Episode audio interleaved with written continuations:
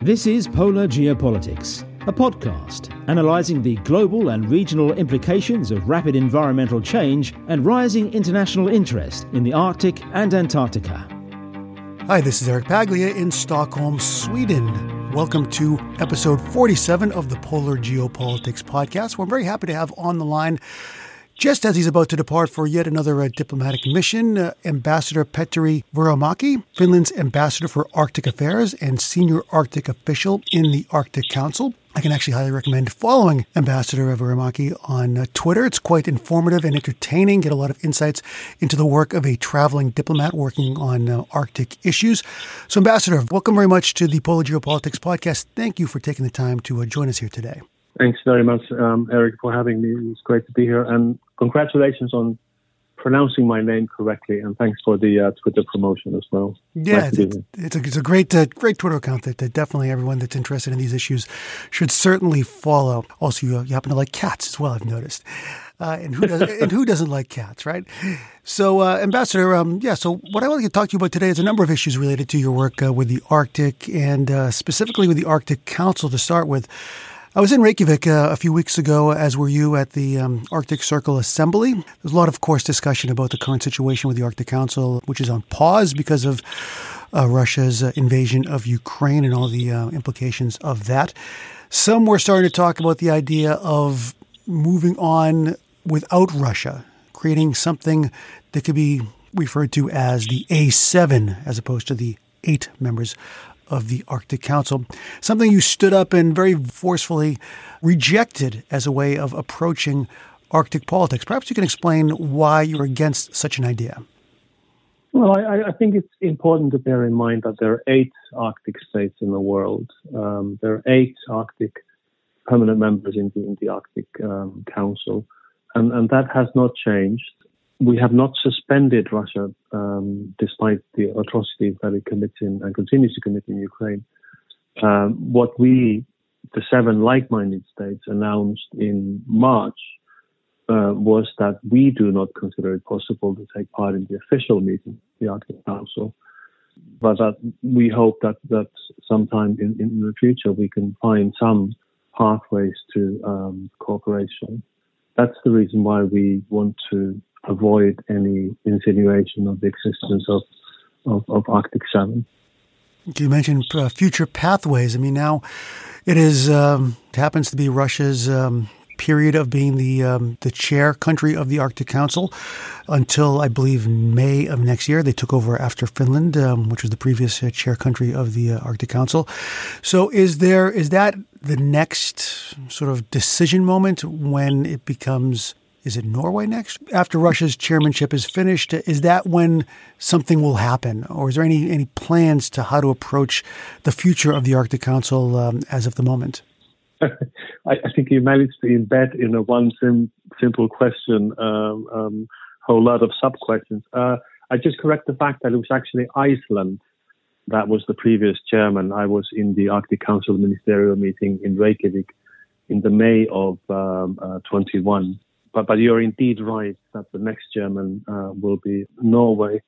What what we did then in June uh, was that we announced a partial resumption uh, of our activities, and those uh, projects where Russia was not involved, um, they are underway.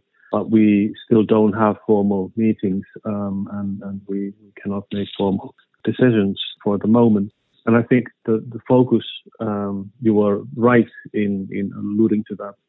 The focus will, will have to be now on the orderly transfer of the chairmanship from the Russian Federation to, to Norway um, next spring. So that, that's where our focus is for the moment.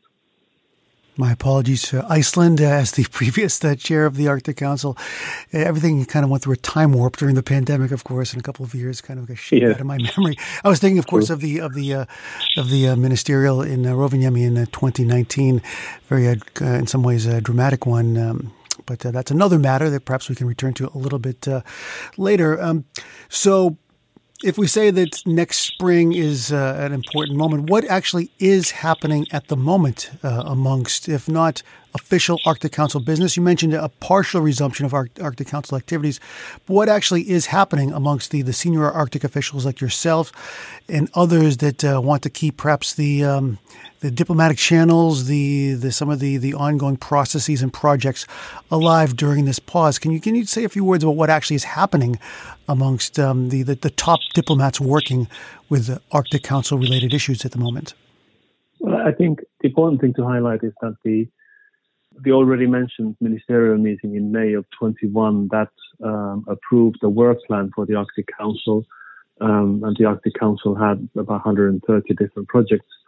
Um, the the partial resumption that we announced in June meant that those projects in which Russia was not involved, uh, they were uh, resumed. So there's a lot of important work in the context of these projects um, um, underway um, even though no formal meetings are, um, are, are, taking place. Um, other than that, we are trying to um, find uh, the most appropriate way to ensure the orderly transfer of the of, of, of the chairmanship, and I think uh, Norway is also uh, looking into the um, their chairmanship. Um, times are not easy. I mean, this is a challenging uh, time. I mean, that's that I can can admit, and, and, and this is a great pity. I, I, just want to add that the, the, the last Arctic Council meeting that I took part in was in Salekhard, the Russian Siberia, last December, and that was a fantastic meeting. It was very productive, very forward-looking, very very sort of um, um, in good atmosphere and, and concrete.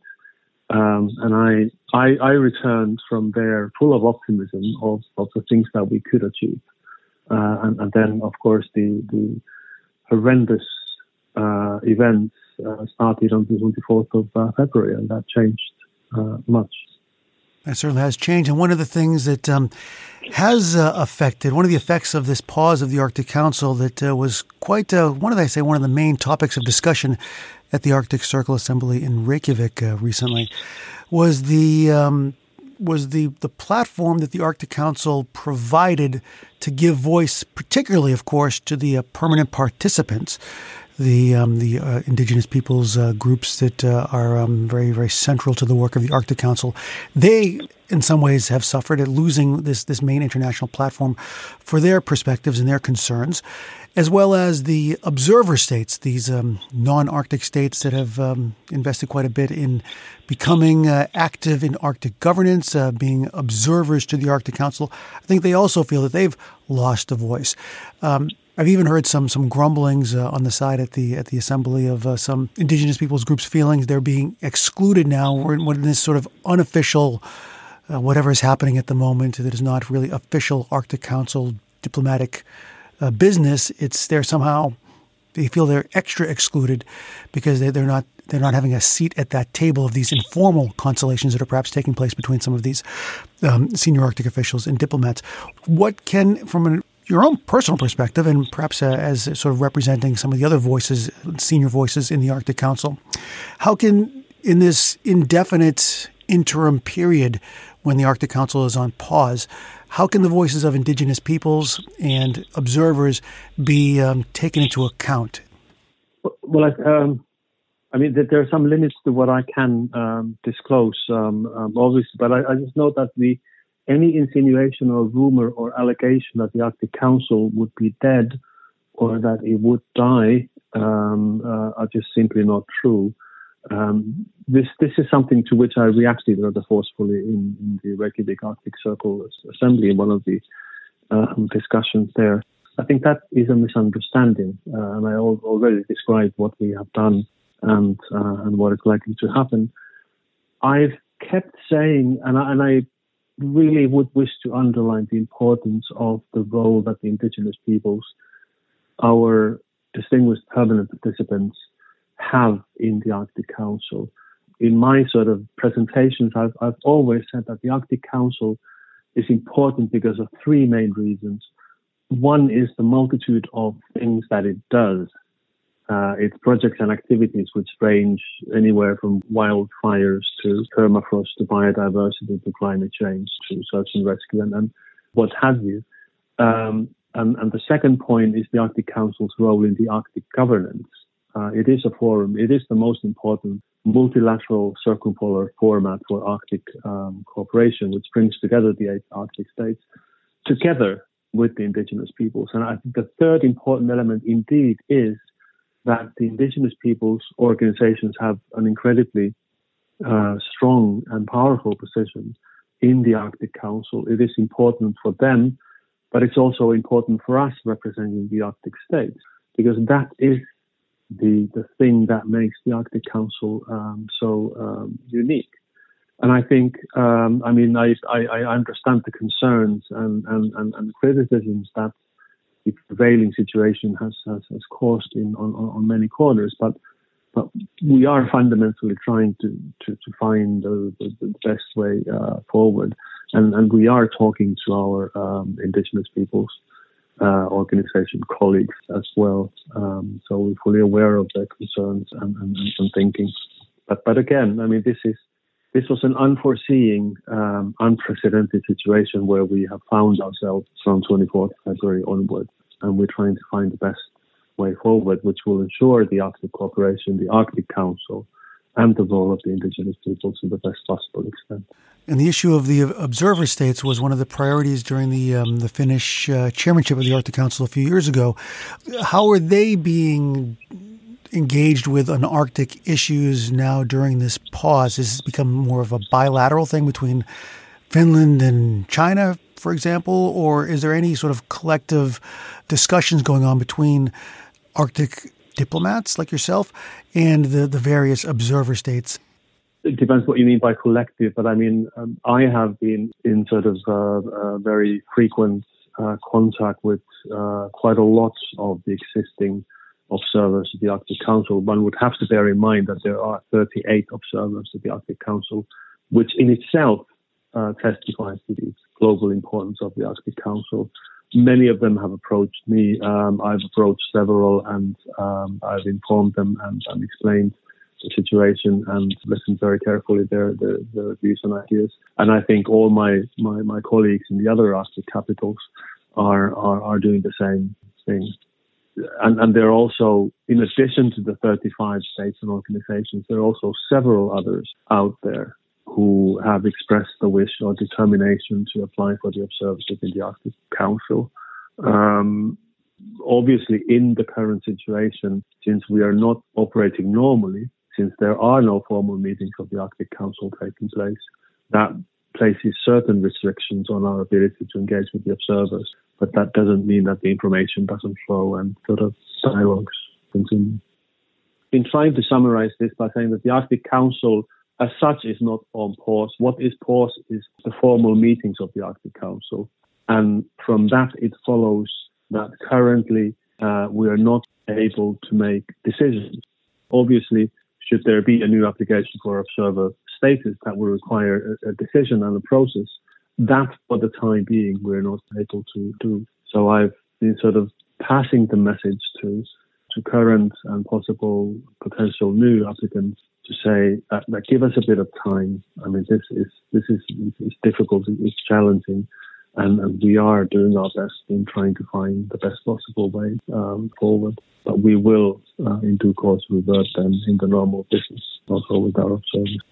Of course, everything we're talking about here today um, revolves to a, a, great extent around Russia and Russia's invasion of Ukraine and all the things that have come of that uh, in the Arctic and, of course, all around the world in terms of geopolitics. And uh, Ambassador, you you have personal experience with Russia. You've been uh, stationed in Moscow uh, and in other um, capacities in your diplomatic career, and of course, Finland, being a uh, very long land border uh, neighbor of Russia with a very special status during the Cold War and even afterwards. Um, do you have any any anything you could share? Any thoughts on how to engage with Russia, the challenges of dealing with Russia and, and, and their place in the Arctic and just their, their general approach to international relations? Well, um, what, what, can I say? I mean, I'm a person who, one way or the other, I've devoted, I think, some 34 years of my um, public service to um, sort of relations with Russia in, in various capacities and the, the, sort of cooperation structures in the north, including the Arctic. Um, 24th of February was an immensely sort of black day for me personally. Um, and I, I, I, don't have an answer. I, I don't know what will um, um, happen and how and uh, if and when we would be able to identify some forms of cooperation. It's, at this moment, I don't think anybody would be able to, to answer that because the, the, the focus now has to remain on on supporting um, uh, Ukraine and uh, making sure that the, the, the violence stops and, and, and indiscriminate shelling and, and killing of, uh, of Ukrainians stops and a way towards peace is found. I, I think that that's the priority now. Any sort of talk on, on how would then one after that what we could or should do, I think it, it's premature at, at, this moment. The, the time is not right for that discussion yet. Of course, it's a very fluid situation with much uncertainty. Uh, one one of the tangible implications of this Black Day that you mentioned, the 24th of February, has been uh, Finland and Sweden's application to join NATO. Uh, still, um, I, wouldn't say up in the air, but it's, it's certainly not um, it's not a finished process yet. But uh, assuming that this will eventually happen in the weeks and months to come, what are the implications, do you think, uh, for Arctic cooperation uh, in terms of the Arctic Council and other other different forums that um, that are used as a way of, of governing the Arctic? Now, with eventually seven of the eight members of the Arctic Council being uh, NATO members as well, what impact do you expect that will have? Uh, well, I, the, the, the change in the security policy in environment um, would send lead to the applications by uh, Finland and Sweden. I mean, one obvious change will be that the, the issues of military security or hard security will become more important. They they they attain, rightly so, uh, more attention. So there will be more cooperation, more um, more dialogue and, and attention and so forth. But I think the the sort of message that I have consistently trying to convey in, in a number of different fora is that when that happens, we must not allow that to overshadow everything else which is of crucial importance in the circumpolar Arctic. And I'm, I'm talking about the, the immense threat posed by the climate change and the loss of biodiversity. I am I am talking about the indigenous peoples and their their their, their culture, uh, tradition, um, and livelihoods. Um, I'm, I'm I'm I'm talking about the the people in the Arctic at large and the sustainable development, sustainable investment to the uh, communities located in very uh, big distances from each other. So, so there's a lot to be done in the circumpolar um, um, Arctic, and, and and that work needs to to continue. We we, can, we, we cannot afford uh, not focusing on, on climate change because if the, the the Arctic warms, I think, four times faster than the rest of the world. There, there are parts in, in, in the Arctic, Svalbard, if I remember correctly, that warm six times faster than the rest of the world. This requires a concerted effort. This requires a lot of concrete uh. And saying this, I'm not at all implying that, that the sort of hard security, military security is not important. Of course it is. But it's important to bear in mind the sort of larger picture of Arctic circumpolar situation and, and, and the need for concrete um, action. I mean, geographically, the Arctic and the Baltic do not overlap, but certainly two areas of concern uh, very much uh, in Finland's neighborhood, let's say. Finland's not an Arctic Sea littoral state, but it's very much a, Baltic Sea littoral state. How does does that stand at the moment from Finland's perspective, considering everything that's happened uh, with Ukraine, with the uh, Nord Stream pipeline in the Baltic, and the current situation in the Arctic? Um, and also with this uh, upcoming NATO membership as well. How does Baltic and Arctic issues go together from a Finnish perspective in the year 2022?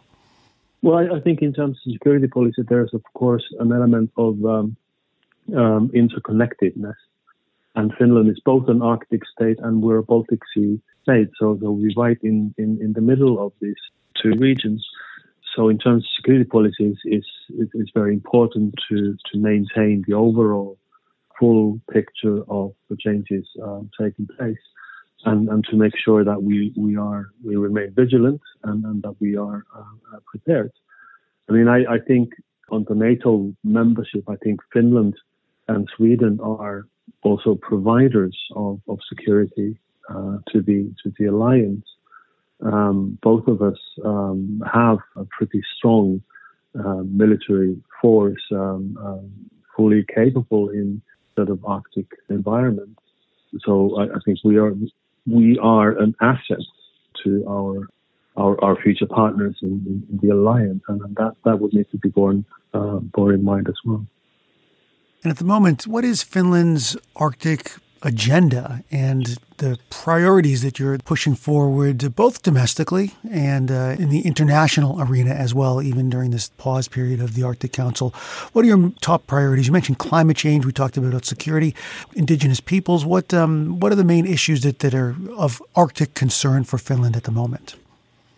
Well, I think very much those that, that you already um, listed yourself it, it is the, the the Arctic Council to retain the Arctic Council as the most important multilateral format.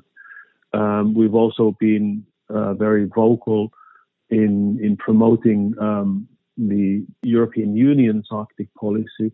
Um, obviously, the situation of the indigenous peoples is very high on our list of priorities. But then, as, as you said, the, the climate change and sustainable development and, and the people of the Arctic, because we, we live in the Arctic. We're, we're not observers outside the Arctic. We're, we are in the Arctic. Uh, and if, if, if you look at the uh, the Finnish Arctic policy strategy, which was published in June of 21, uh, you will find uh, all those elements there. We just need to currently then see what changes the changes in the security policy environment will introduce uh, these, uh, these, these these priorities. So that that that reflection is underway. And of course, we have elections coming up next spring, so that, that's something that we need to also bear in mind. Now, just as a uh, final question, Ambassador, you've been um, a public servant. I think you mentioned, was it 34 years or something? You've been uh, working yeah. with foreign policy and diplomacy, and now uh, most recently as, as an Arctic ambassador. And also, you've worked with the Antarctic issues for a time as well. Perhaps you can give us just some reflections on what it's like, what are the um, perspectives of being a top Arctic diplomat as opposed to working with diplomatic issues, geopolitics in other contexts? Uh, does the Arctic present different sets of challenges, or is there is it pretty much diplomacy just in a different geographical uh, location and on a different scale? I, I, think it's much more than that. It is. I mean, I. I, and I totally used this before, but in 2019, when I was appointed to this, I, I said to my my family around the dinner table that I'm going to be Finland's Arctic ambassador. And, and my daughter, 17 at the time, then looked at me and said, Are you then going to save the world? Um, and, and there's this element of, of uh, that the importance of the Arctic way transcends the borders of the Arctic. We're, with the climate change in the Arctic, the loss of biodiversity, the thawing permafrost, and, and, and everything else is so um, so closely related to what happens elsewhere in in, in, in the world. And I, I, have a I think it's fair to say that I have a I have a deeper personal conviction to the post that I know now hold than that that's beyond the normal call of duty. I, I really fundamentally um, very deep inside of me feel that I'm I'm, I'm doing something which is valuable, the theme of Arctic cooperation and, and, and Arctic um, uh, reality. It, it's important for my own country. It's important for the whole of the circumpolar uh, region, but it's also important for the whole rest of the world. It, it, it sounds sort of grandiose, but I, I, I, think that is the case. The Arctic is immensely important, and as time moves onwards, it becomes ever more uh, important for uh, many different reasons and certainly extremely interesting as well. And uh, from following you on Twitter, as I as I mentioned before, you also it's very clear that you enjoy your job, and uh, I would I would add that you do it quite well. So, Ambassador Thank you. Petteri Vuorenmäki, thank you very much for joining us here on the Polar Geopolitics podcast. It's been very informative. We've learned a lot from you. We really like to have you back on at some point again in the future. Thank you, Eric. It was a pleasure here. Uh, it was good talking to you. I'm happy to be back.